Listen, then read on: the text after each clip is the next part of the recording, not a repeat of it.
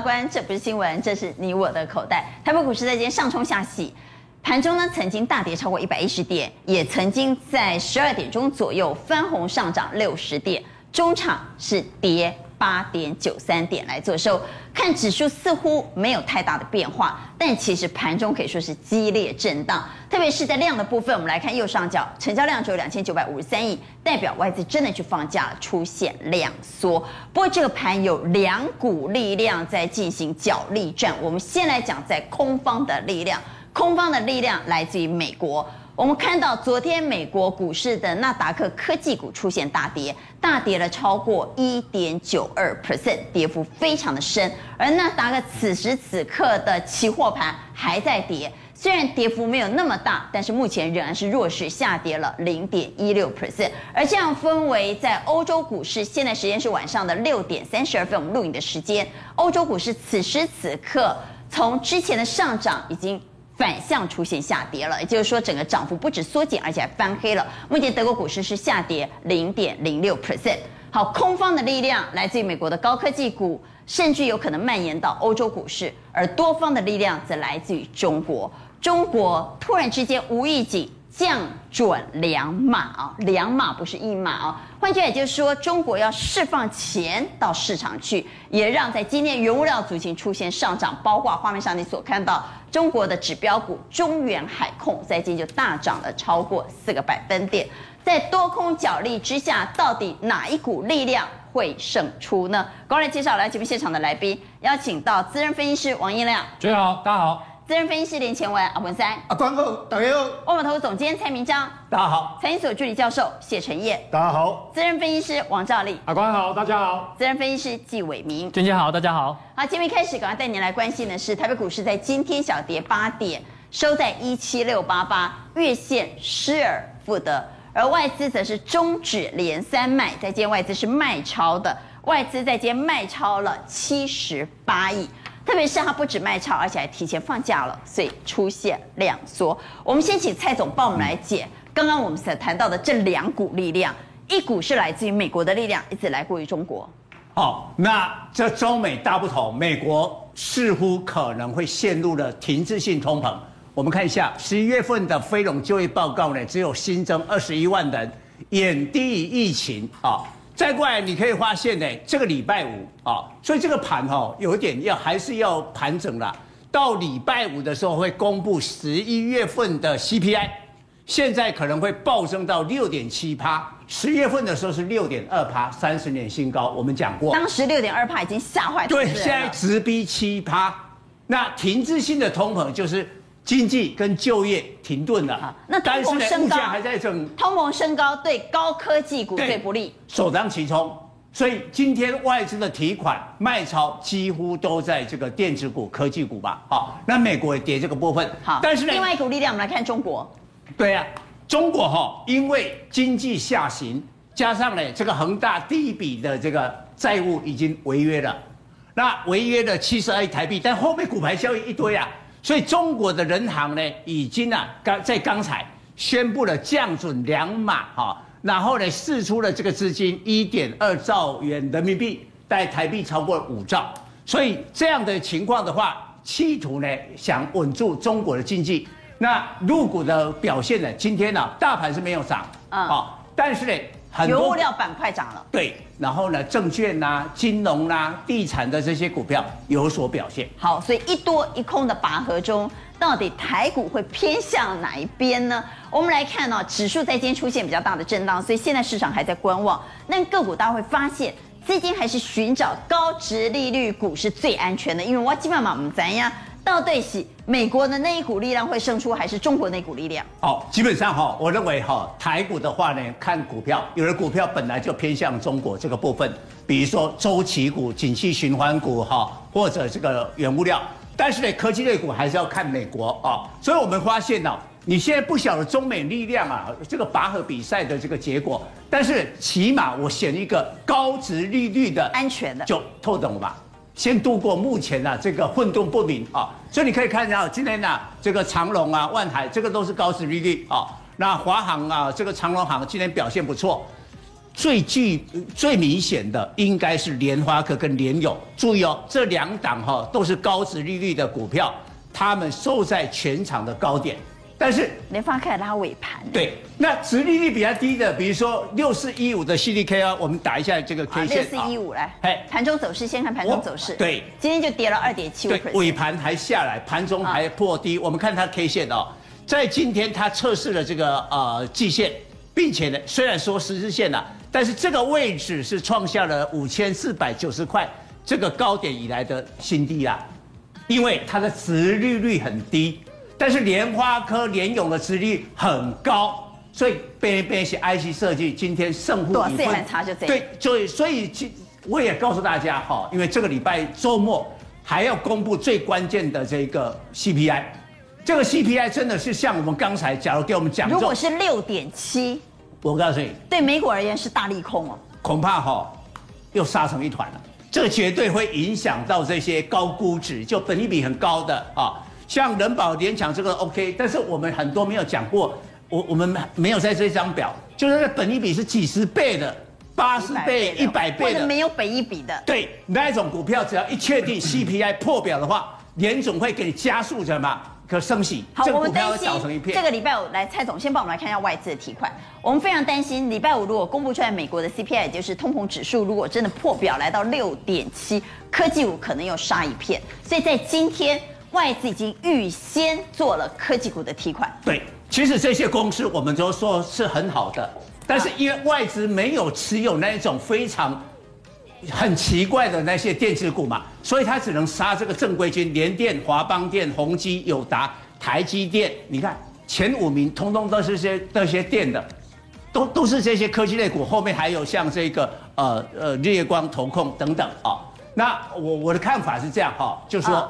像友达的话呢，它我们回来看买超，我觉得它这个一个是，好，买超是群创、元晶、长荣、中信金、长荣行、中弘、阳明、万海、人保、行星，可以看到大部分都是传产股。对，好，那面板的话呢，卖友达买群创，好，但最新呢，十二月份上旬的这个面板的报价，嗯，跌幅是在收敛了，所以面板的这个基本面，我们强调就不是那么差，可能是配对交易，对呀，配对交易哈，这种情况，但是他用了今天很多的子弹是在买航运啊。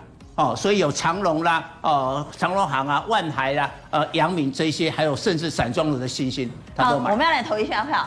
在这两股力量之下，我们的投资策略是不是要改变成卖电子爆船产呢？是不是应该卖电子买船产？认同的给圈，不认同给他，请举牌。在这两股力量之下，我们在策略上要不要做改变？好，我们看到不认同的有三票。有三票放中间，来，陈燕为什么不认同？哦，太好了，我我就好险，我就想我今天会不会又只两讲两句话？我等下会讲三句。我不认同的原因是因为我觉得电子可以做，比如说像呃刚才讲到联发科、联咏这一些，我觉得没有问题。但船产也可以做，高股息的。我们之前上个礼拜节目期间，但是如果美国通膨爆表呢？我我我觉得是那高科技股不是会成为不会不会，因为联联勇的基期像这种是很低的。啊，它的基期是低的，低基期有获利的电子股，我认为不用害怕。当然背后都还是刚才蔡总讲的高股息了，高值利率了。好，所以如果有高值利率保护，就不用担心了哈。好，我们请印量爸带我们来看。所以印量刚刚是我举差，举差的原因是，呃，其实我看好航运，但是我觉得台面上有一些电子股哦。市场上很多主力大户还在做，哦，所以大家不用太过担心。就是主力如果没落跑，利了边欢乐。对，没有，就这这个就不用太担心。好，哪些还是有大人在照顾的我我，我大概讲一下这个大盘的一个这个逻辑，这个想法啊，嗯、就是说最近这一波它下杀下来的时候呢，其实很多人是比较偏向保守啊，以为这个主力大户要跑了，对不对？然后甚至大盘要回，可是你会发现它就是不回，一直强撑在这个地方。那我把这个筹码上拉出来看之后，我发现啊，有两个地方是为什么它这么强的原因。第一个在于说哪里？这个叫做什么？关谷券商哦，关谷券商其实在这一波回档过程里面，大家可以注意到，它已经这个地方借大概九十二亿，它在借的情况之下，然后你你另外再看哦，最近融资这个部分有没有注意到，也持续在增加。这个融资应该不见得是散户。这个融资对，娟姐你讲对，这不见得是一般的散户投资朋友，这是神鬼融资，这应该是特定的融资哦。啊、所以你会你会发现，就是说最近融资有在增加股票，其实呢，你去买，哎，搞不好还都都大部分机会都有都有都有赚钱的机会啊。你看哦。像上市里面，哦，像这个长隆、华福、阳明，长隆跟阳明大家是比较耳熟能详，但你看这华福，还有包括这个中电啊，以及全新是大家比较少听到的。哦，上市里面呢，你会发现，我我把这个列成红字，代表说什么意思？就说你最近用融资去买，你还是融资还是融资是赚钱的哦。啊，是赚钱，是赚钱的哦。然后上柜里面你看到更多很多是大家都听这个没有听过的，像九阳、英记啦、东普哦，包括这个什么优群啊、建达啦、这个啊万旭啦、协议等等哦，这些是大家没有听过的。可是你会发现它融资有在增加，而且它的现形上来看呢，都是赚钱的哦。那我就举几档为例子哦，我们来看一下，像这个华福，大家没有听过，对不对？但是你最近发现，哎，特定融资在增加，今天涨停板，今天还涨停板哦，这代表什么意思？主力大户还是要做，它并没有因为行情哦稍微回档一下，它就吓到了，它继续在拉抬哦。然后你看中电，中电就是土地认列零点九块而已，你会发现，哎，融资也在增加，哎，股价也创新高。再来你看这车用连接器也是一样嘛。全新哎、欸，没有没有，大家没有听过。可是最近融资一直在增加，有没有知道？它融资一直在增加，股价一直在涨，一直在创新高，代表什么意思？大户还是在拉哦。然后你看这个九阳台钢集团的，这做螺丝的哦，螺丝的哎、股价呢最近其实钢铁也不强嘛，但它就在涨，为什么？因为特定融资在增加，主力大户还在拉抬，包括这个英记哦，子公司切入这个。AR 的 HUD 好，对不对？股价呢也是创新高，然后包括优群也是一样，呃也在涨。所以从这些个股的一个表现来看，就代表说目前上主力大户并没有撤退。他还是很看好这个行情，他硬拉这些股票上来，代表说这个地方其实很多中小型个股它还是会有机会的。换句话就是说，这些电子股，这些中小型电子股要靠内资的力量。对，靠内资的力量。好，外资的话应该是不会看他们的，所以他们的表现就是代表内资主力大户的心态。是你为什么刚刚举差的原因？对。那我们也来问一下赵丽，赵丽刚刚是举中间，中间为什么？刚刚蔡总有提到，像 C D K Y，对不对？六四一五的 C D K Y 最近是比较好，还有另外一档本益比超高的 IP 的三五二九的利旺，你看一下。对不对？哎呦，这种股票，我的意思是说，跌是跌这种啦，不是跌那种低本一比、未来展望不错、本一比没那么高的，我觉得还好。另外一块，在中小型的个股的部分，那当然传产也有传产的好啦，有高股息直利的概念好。那因为在中小型个股的部分，你来看一下，像这种股票有没有真的是很强？鼎元股价再创新高，那当然说它也做感测元件的啦哈，只是它是属于比较中中低阶的感测元件，茂矽。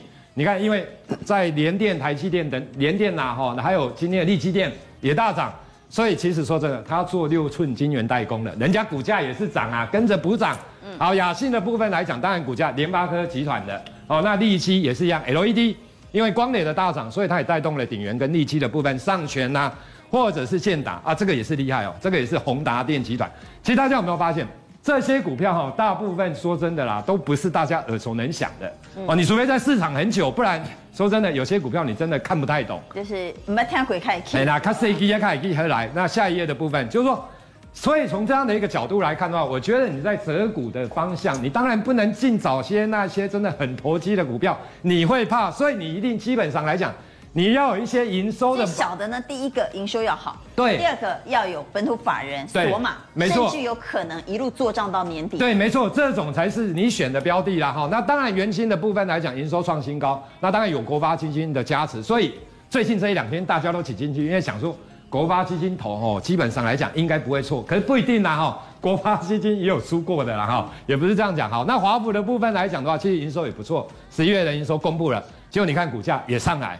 那耀华药的部分，当然它的营收是创下历史新高，所以今天这一两天的股价也蛮强的。新药的部分好，那其实大家会觉得哎，红海呢，大立光呢，其实讲真的，M O N 不错，YOY 不好。那为什么今天还是会涨？因为大家哈，其实一个想法，Apple 这些相关的族群，好像大家营收还没公布的时候，好像认为它的旺季已经过了。可是大家没想到，其实是因为供应链断链的问题，所以才导致成手机它递延。所以你看，十一月份的营收都比十月份来得好。以前来讲，过往大概十一月 Apple 的营收就下来，就是这些瓶盖股的部分。可是你可以看到，然后他们又讲，应该会旺到十二月，十二月又会比十一月好。所以从这样的选股逻辑，我要跟大家报告了。好，我们看下一页。第一个，你搭上 Apple 的族群，为什么？我跟大家报告，Apple 的股价几乎都整理了一半年、一年，几乎都没有涨啊。那这些股已经好久没动了，很很久没动。你看红海水轮流转，好像也应该赚到，也该赚到他们的，因为十二月营收会比十一月好啊。你看红海这种营收，讲真的不是非常好，差不多好啊。你看今天这种盘段呀，大力光被人家骂到臭头，你看还不是涨。所以我等于说，假如你看一下台表科的部分，其实它刚公布，今天下午公布它的营收，Y O Y 既然成长了五十趴啦，你说这个厉不厉害？超厉害，营收也是创下历史新高的水准。好，那第二个，大家会担心科技股修正，可是我跟大家报，今年 EPS 预估至少十二块以上，股价现在大概只有一百二十一，其实本益比只有十倍啊。第三个来讲的话，其实十二月份的营收应该也会再创新高，因为为什么？因为 Mini LED 这一部分来讲，苹果的新品在放量，哦，那这第三季的营运新高，单季的 EPS 已经三点八三，它前三季 EPS 八点二元，所以假如第四季跟第三季差不多就好，其实会更好，因为现在营收已经创新高，所以我觉得这个基本上来讲，EPS 十二块以上，今年，那明年当然更高。那还有 MacBook 有机会成为台表科，就是说在 i iPad 的部分，再加上 MacBook 的部分，MacBook 明年又要发表 Mini LED，所以我觉得其实你看这种股票整理完之后。这个地方其实创高的机会相对会是比较大的。好，现在是十二月，到底年底前我应该现金报得多还是股票报得多呢？现在撸垮撸补萨萨，到底我应该把我的资金放在什么位置？认为现金报得多的给圈，认为股票报多一点的给叉，请举牌。好，应该报现金还是报股票呢？好，一二三，四票认为应该报股票。两票认为还是多报一点现金来啊，文三。呃，我觉得哦，这个所谓的这个过去三十，那人家外资都放假，我们不要放假吗？我虽然放假，过去三十四年来哦，这个十二月上涨的几率是七十六个 percent 哦。哦。虽然放假，但是上涨几率是七十六个 percent 哦。那另外就是外资卖来乱看好了。对。那我认为就是说，其实刚才讲这个营收很很有期待一个价值哈，因为今天这个联电公布营收一百七十六亿创新高。那台积电公布营收，目前估计是一千四百五十亿，哎，这也是大幅成长。那联发科十一月营收大概预估四百零六亿，哦，哎，这个是大幅成长。所以我觉得这个大型的全资股而后公布营收的话，对股价的话，其实会有一个支撑助长的一个作用。好，既然阿文在谈到联电，我们来谈谈产业界给那里的大代志是利基电。利基电今天挂牌上市，利基电是谁的公司？黄崇仁的公司。上市第一天飙涨五十七趴，黄崇仁信心满满，说明年获利会大幅成长，未来三年产业不会供过于求，而且还大酸了联电。连张忠谋董事长都搞不清楚，我怎么有办法把地面公司变成逻辑代工哦？第一个要看 EPS 嘛，当我们股本比较小，人家股本比较大。嗯。第二个，这个这个这个这个，我们的筹码比较集中嘛。今天上市以后。一些投信啊、外资啊来买的说，我们其实可以给卖的股票也不要像像某公司差不多它的十分之一在市场上。那个某公司讲的是谁呢？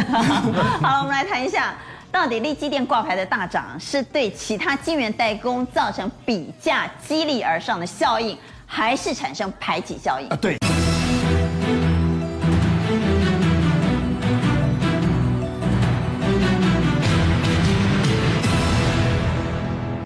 个某公司讲的是谁呢？好了，我们来谈一下，到底利基电挂牌的大涨是对其他晶圆代工造成比价激励而上的效应，还是产生排挤效应？啊，对，今天利基电上市还请五个辣妹跳舞哈，那你看华贤都说上涨五十七个 percent，那其实，在二利基电先给盘中走势啊，对，那在二零一二年那时候十二月的时候，力晶的股价是零点二九元，有二十七万的股东。那时候惨赔，那现在全部都解套了哦，所以整个一个情景的话，跟过去的话大相径庭。那我相信黄宗仁这句话，我要再回来这句话的话，真的是很漂亮的。好，那我们回来讲，他对于其他的半导体，特别是跟他一样做晶圆代工、做成熟制程的联电，会产生什么样的效果？对，其实我觉得一开始可能会有所谓的资金排挤。但是过没多久的话，马上的话，整个是连袂上涨的格局出来。所以刚开始第一时间会先排挤掉。对对对，然后我们来看一下刚才那个六宫格的部分。好，我们先回到宫格来看。对，所以我觉得说，因为力积电今天为什么会这样？因为它真的业绩稳定，它的十二寸哦，一千的话都签三年，所以未来的获利的话，等一下我们会讲的说，未来的获利其实力积电的未来获利的潜力的话是比联电高。那联电其实它是稳定，但是你可以发现它市值只有两百八十四亿，格罗方的三百六十七，真的太委屈了。无论营收跟所谓的技术的话，哈，联电都比格罗方德强，所以我觉得联电还是会有补涨，委屈再委屈补涨的一个机会。但是它今天被排挤了，对不对？对对。想买晶圆代工，特别想买成熟制成晶圆代工的投资人如果去买了利基店，有可能他就不去买联电，或者把联电卖掉，改买利基电。对，所以今天联电是下跌了一点四六 percent。嗯，对，那这个利基电带动电影管理 IC，因为从它的一个所谓的这个业绩里面的话，电影管理 IC 是表现最好的，因为缺货最严重，所以天钰今天也是大涨，好涨了三点九三 percent，本益比只有七点五倍，因为未来可能赚四十块。那茂达那时候法说会讲 DDR 五哈。其实 DDR 五不是缺货，是缺里面的电影管理 IC，所以茂达也是大涨。嗯，那去年因为这个所谓的这个里面的所谓的 PCIe 五点零的部分哦，那这个是云端，所以它也是受到这个激励的话，这段时间涨得比较大。所以我觉得说利基电上市的话，对很多 IC 设计公司的话也是帮助很大。那我们把利基电和联电的超级比一比，好不好？好，那其实我们用表现哦，一开始我们这样看，今年的获利两个差不多。但是如果说以产能来讲的话，哦，这个联电四座十二寸晶圆厂，这个力积电只有三座，无论各方面的话，哦，其实联电都比所谓的这个产能一定是比力力积电强，而且过去联电赚了很多钱，所以净值比较高，所以它股价净值比比较低，三点零九，但是力积电是五点六，哈，这样看起来的话，其实力积电应该跟联电是不能拼，但是我们这样讲，明年的获利，哈，力积电的话是五点八五，比所谓的联电四点九高。二零二三年的获利，力积电的话是六点八五，但是联电是五点三。如果我们考虑不考虑说说投资价值，是考虑未来这个获利的成长力，其实力积电的成长力会比它更高。那为什么呢？因为力积电其实哦，它的十二寸哦，它是用铝制成，比八寸的铜制成还便宜哦。铝制成，人家跑去就说，哎，我是做十二寸的，我做十二寸哦，你是八寸，我还比你便宜，所以大家都去抢十二寸，所以它的生意的话是长约三年都很满。所以它十二寸的报价比人家的八寸还便宜，还便宜，所以大家都去抢它十二寸。那第二个重点，它做那个挖矿，以太的挖矿啊，挖矿，哎，它的这个纳米是低的哦，结果它比辉达的所谓的这个十六纳米强九倍，然后比这个 AMD 的七纳米的话多六倍。哎，你看它的尺寸不是很好哦，纳米级数不是很好哦，嗯，但它做出来的比人家更好。而且未来为什么它获利会比较好哦？一直整合，也就是说我们不一定要去追求七纳米、五纳米、三纳米，我们把普通的东西 teamwork 团队精神做好，整合好的时候，哎，我的效能不会比你差。所以它用五十五纳米，用五十五纳米啊？对，三十八的 CPU，现在都到两纳米，它还在用五十五纳米。三十八纳米的东西哦，做出来比人家七纳米更好。所以立积电那时候产品被称为叫做穷人的五纳米，因为它比七纳米更好。所以它是穷人的五奈米。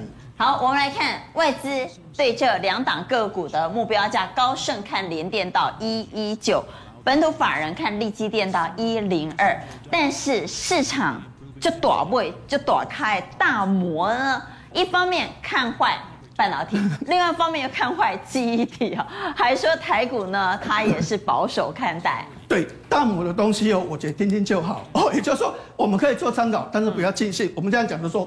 他在今年年初，每个券商的话都会去判断，哎，今年的股价的指数大概应该是多少？今年年初大摩摩根士丹利的话，预估台股的话是一万六千五百点，但实际上你可以发现哦，哎，今年有冲到一万八千零三十八点哦，今年到目前的涨幅是二十个 percent 哦。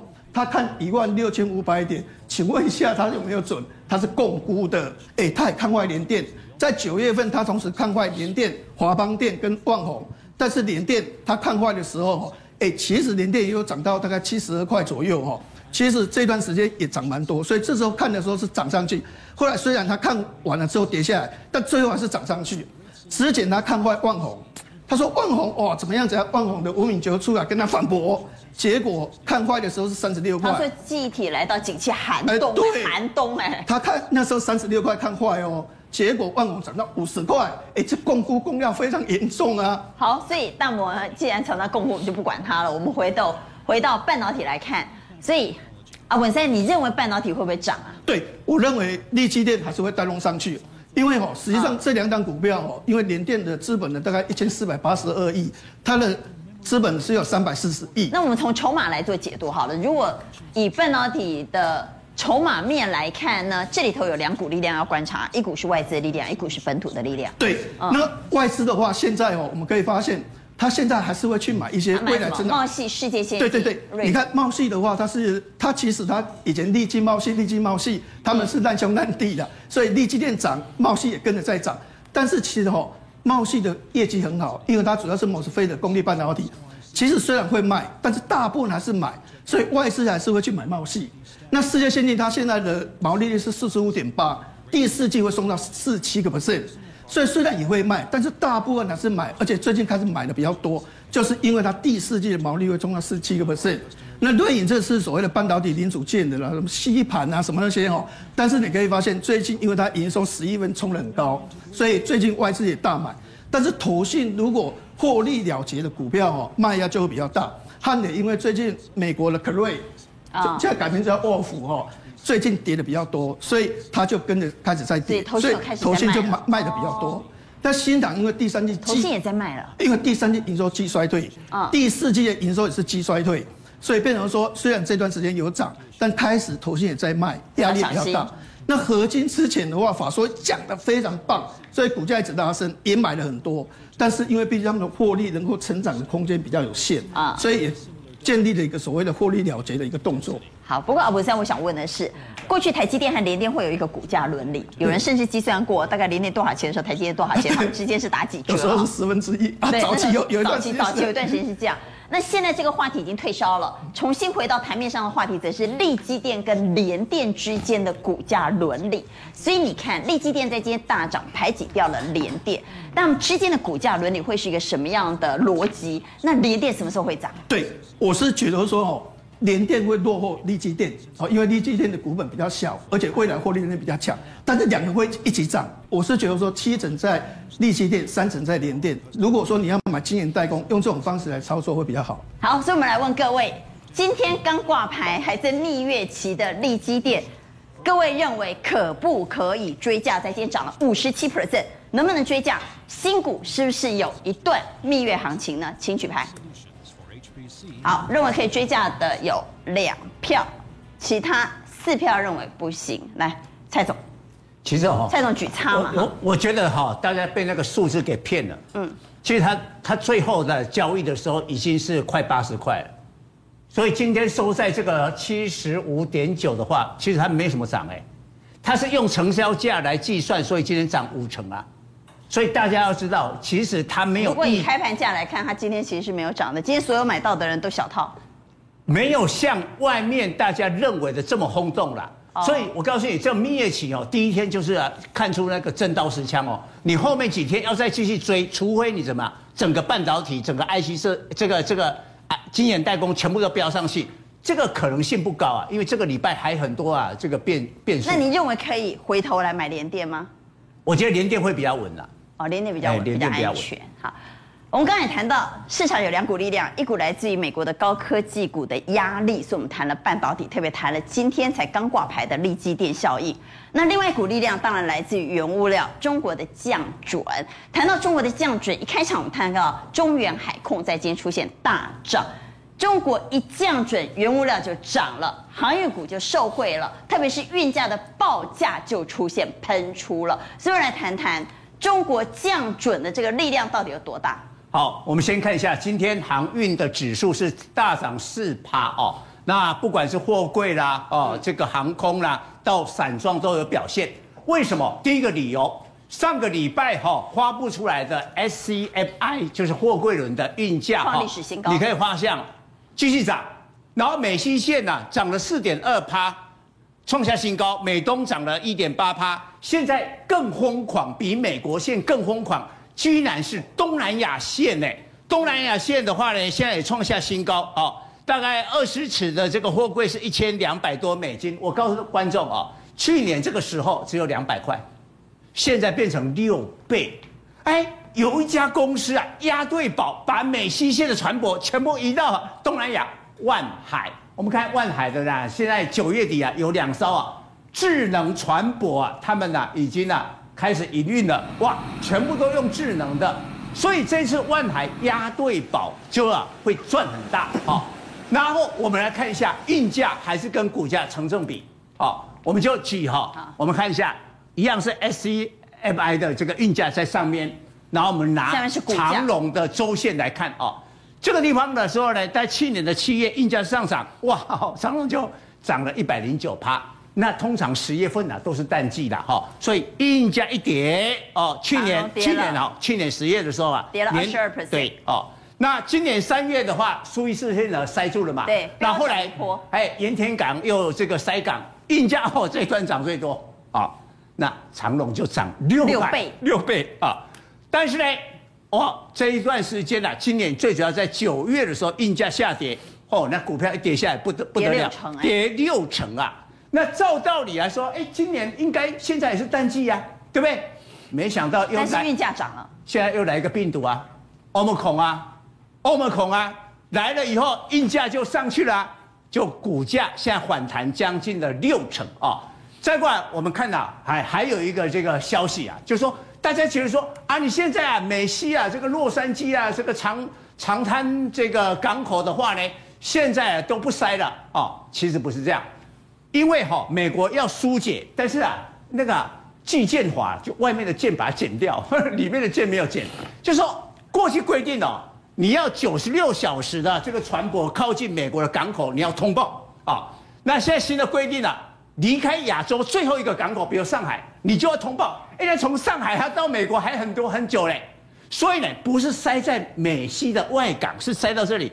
塞在太平洋，太平洋上哇！好，那这里产生一个很关键对运价的一个问题。你看到、哦、平均的卸货要等二十一天呐、啊，所以有一些船公司啊，我那呢，我准等一下蛋，我把它挪到什么呀？别的航线，像万海就挪到东南亚航线，一挪了以后，原本跑美国的、跑欧洲的航线呢，十二月呢，很多的航班停止了，或者减班。那你供给减少了，就运价一定什么呀？一定涨。嗯，这个是很关键的原因哦。所以啊，拜登政府没有想到，呃，实际上变成了这个情况啊。嗯。再过来，我们来看一下那个港口，中国的港口第，全球第二大宁波舟山港，马上一月一号开始新的年度，那个集装箱装卸的费用给它大幅调涨了十趴。那港口跟这些航运啊。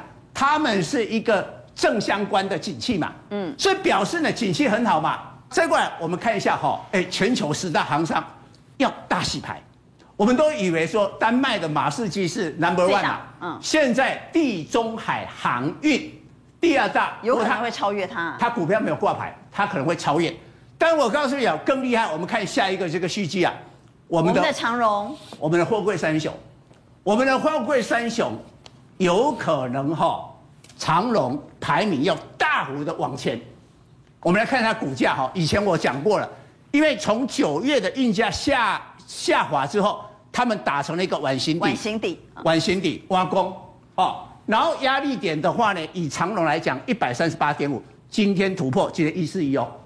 所以这个等的底部全部啊完成，那加上运价上涨，显然有一波行情。但是我们来看一下哈，大家有一个谜，大家想说哈。为什么我们货柜三雄今年啊涨得比别人多，比别的货柜人多？看这个数字，第三季的盈利率六七趴，然后阳明呢六十六趴，然后万海六十一趴。我告诉你，全球十大行商盈利率前三名就是我们这三家公司，那还厉害？你怎么会赚？第一个理由，最关键理由，我们都聚焦今年哈。啊，运价涨得比较多的美国线、欧洲线，还有就亚洲线，不像那个马士基连非洲、南美都跑，那跑了以后，它毛它的盈利就四十六趴。而且据说呢，我们长荣有专属码头，所以别人塞港，我们塞不到。对，那差很大哎、欸。对，差很大。你的周转率就是你的翻桌率就高很多了。时间就是金钱，所以我在那边等，那个就浪费。所以为什么长荣的盈利率全球第一名？就是因为在美国，它有它专属的这个码头。好，现在又有外资哈说，长荣的目标价我现在看到三六五了，我不知道这是不是化新关？你看后续的目标呢？好，我们看一下哈，二六零三的长荣日日 K 线打一下啊，这个底部都已经形成啊，做做突破哈。那我我的看法是这样哈，因为碗形底的一个现象就是说，它的供给能力最后的高点一定很高。一定很高，不会你想的什么一百五、一百六。那我们就不要管三六五、二三三、二三三。有我会接近那个附近哦，会接近那附近、啊。我我的感觉啦，哦，哎呦，会会接近。但是这个礼拜要注意未来的几天，为什么？你知道？因为礼拜五哈，美国要公布那个 CPI，、哦、所以还有一些大盘的变数拉回来这一道线，这一道线叫半年线。半年线。所以长龙未来几天要可能会拉回来，但不能跌太多啊。只能跌一点点呐、啊，我以今天的收盘来讲，熊跌多少块呢？要要只能跌十块，所以它现在不能跌很多啦，一跌很多那个气势就完了。好，但是它只要它只要不跌升，哎，不跌升的时候，那冲上去，因为太多人会马上又跟上去，那个力道就会很强。好，我们来投一下票，海运股各位怎么看？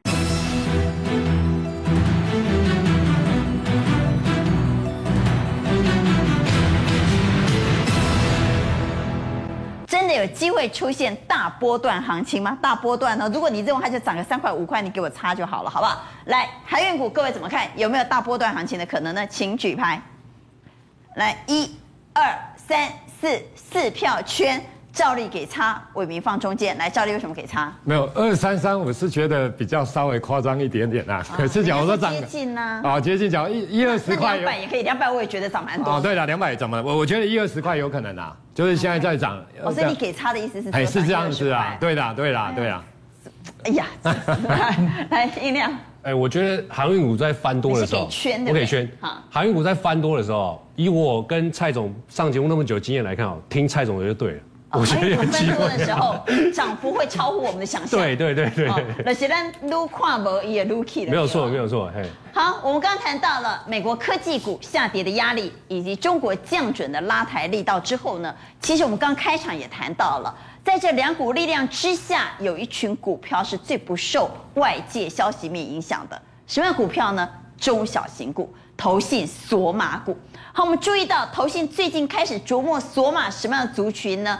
可能过去你没有留意到的 LED，因为 LED 现在搭上了元宇宙的题材，特别是车用 LED 搭上了元宇宙的题材。所以最近得到了本土法人的青睐，纪伟明。那其实啊，我们看到今天整个 LED 族群的股价都非常非常的强势，好多的 LED 的股票都打到涨停板去。那因为他们其实的股票啊，这些都是比较二线场的，股性比较活泼。那在这个地方，LED 有几个利多。第一个啊，其实大家要注意到，今年是反射阴年，所以说啊，其实整个北半球的气温比较冷一点。那我们看到像是夏威夷都发布了暴风雪警报，能见度啊已经降到零了。那像是丹麦北部啊，他们的降雪量。也超过了三十公分，很多的员工啊跟顾客，其实他们都被关在店里面，回不了家，只能待在店里面过夜。所以啊，在这个地方道路事故就出现很多，所以变成是整个车用的照明啊，它的需求又起来了。那再来还有第二个利多的部分，就是啊，我们看到了车用也要切入元宇宙。最近啊，有一个非常夯的技术叫做 HUD。那这个 HUD 就是所谓的抬头显示器，在最一开始其实是应用在战斗机上面的，但慢慢的开始造车用。大家可以看一下影片的部分，这台是宾士的车款。那其实我们可以看到，它在开车的时候，那个导航啊，它就直接印在屏幕上面，甚至啊，你要右转的时候，你就会看到它的那个显示箭头，就告诉你这个地方要右转。就是你不用再低头看手机了。对，我们不需要低头看手机，因为像是我们常常在开车嘛，你新北那边的交流道匝道这么多，啊，你低头看一下 Google Map，你就错过了。但现在不会，因为它直接显示在屏幕上面，所以这个技术啊变得非常非常的夯，很多的股票也都这样子喷出。那另外 LED 还有很多的应用，其中一个应用就是所谓的动态地面投影技术，就是所谓的 DLP。那那个灯啊是装在后照镜上面的，装在后照镜，它装在后照镜上面，它不是只是往下打那个灯而已哦，它其实可以在整个车面、整个车辆的周围变成是一个光的地毯。那那个光的地毯其实就给了，因为它是打在地上，它是打在地上的。那另外啊，我们除了那个光的地毯以外啊，我们还可以看到这个啊，其实我们在使用就是车驾驶要上车的时候，它会直接显示在地面，告诉你这辆车子有多少的电量，它的里程有多少啊，它胎压足不足够，这是安全性的问题。所以其实这个地方的技术是越来越进步。那再来啊，还有一个东西就是所谓的头戴显示器，也是非常非常夯的。像我们知道，苹果它要推出了 AR 眼镜，预计在未来十年要取代手机。那这个啊，其实啊，我们就可以看到它就是做未来的媒体消费啊，还有是说我们就是戴上眼镜以后，我们就不需要手机了，所有的影片都可以从影 A 眼镜上面去做看到。那通讯沟通也是，所以这一个就是我们看到 Apple 它提出来的这样示意的画面。那预计在二零二二年可能就会发布，到了二零二三年可能就会量产。所以其实我们看到这边很多 LED 的应用，变成是带动了台厂的股价，就是一路的喷，一路的喷。好，伟明，那，帮我们来看一下 LED 真的有机会在呃利空利多杂成之下呢，成为本土法人的最爱吗？我认为是非常有机会的，因为其实很多投资朋友认为台股在这个地方很危险、很害怕，但是我们还是要回归到像我们今天看到的利基，哎，它的股价在今天就会拉出了一根涨停板。那我一直强调要去看大户的筹码，其实啊，我们看到今天这六档股票全部都是涨停板。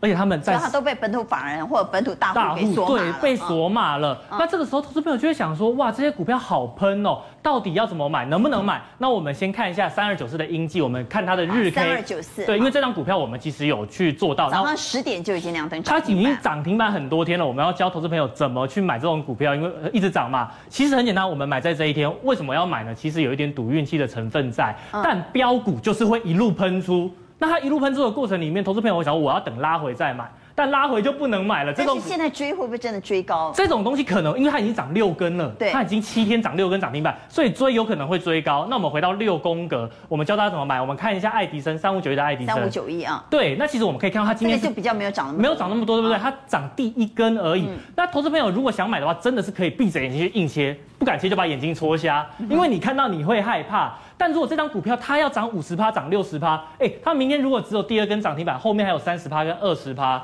所以其实，在这个地方，我们要去追这种标股、投机股，就是硬给它买下去就对了。那到底什么时候停损呢？等它跌破前一根的 K 线。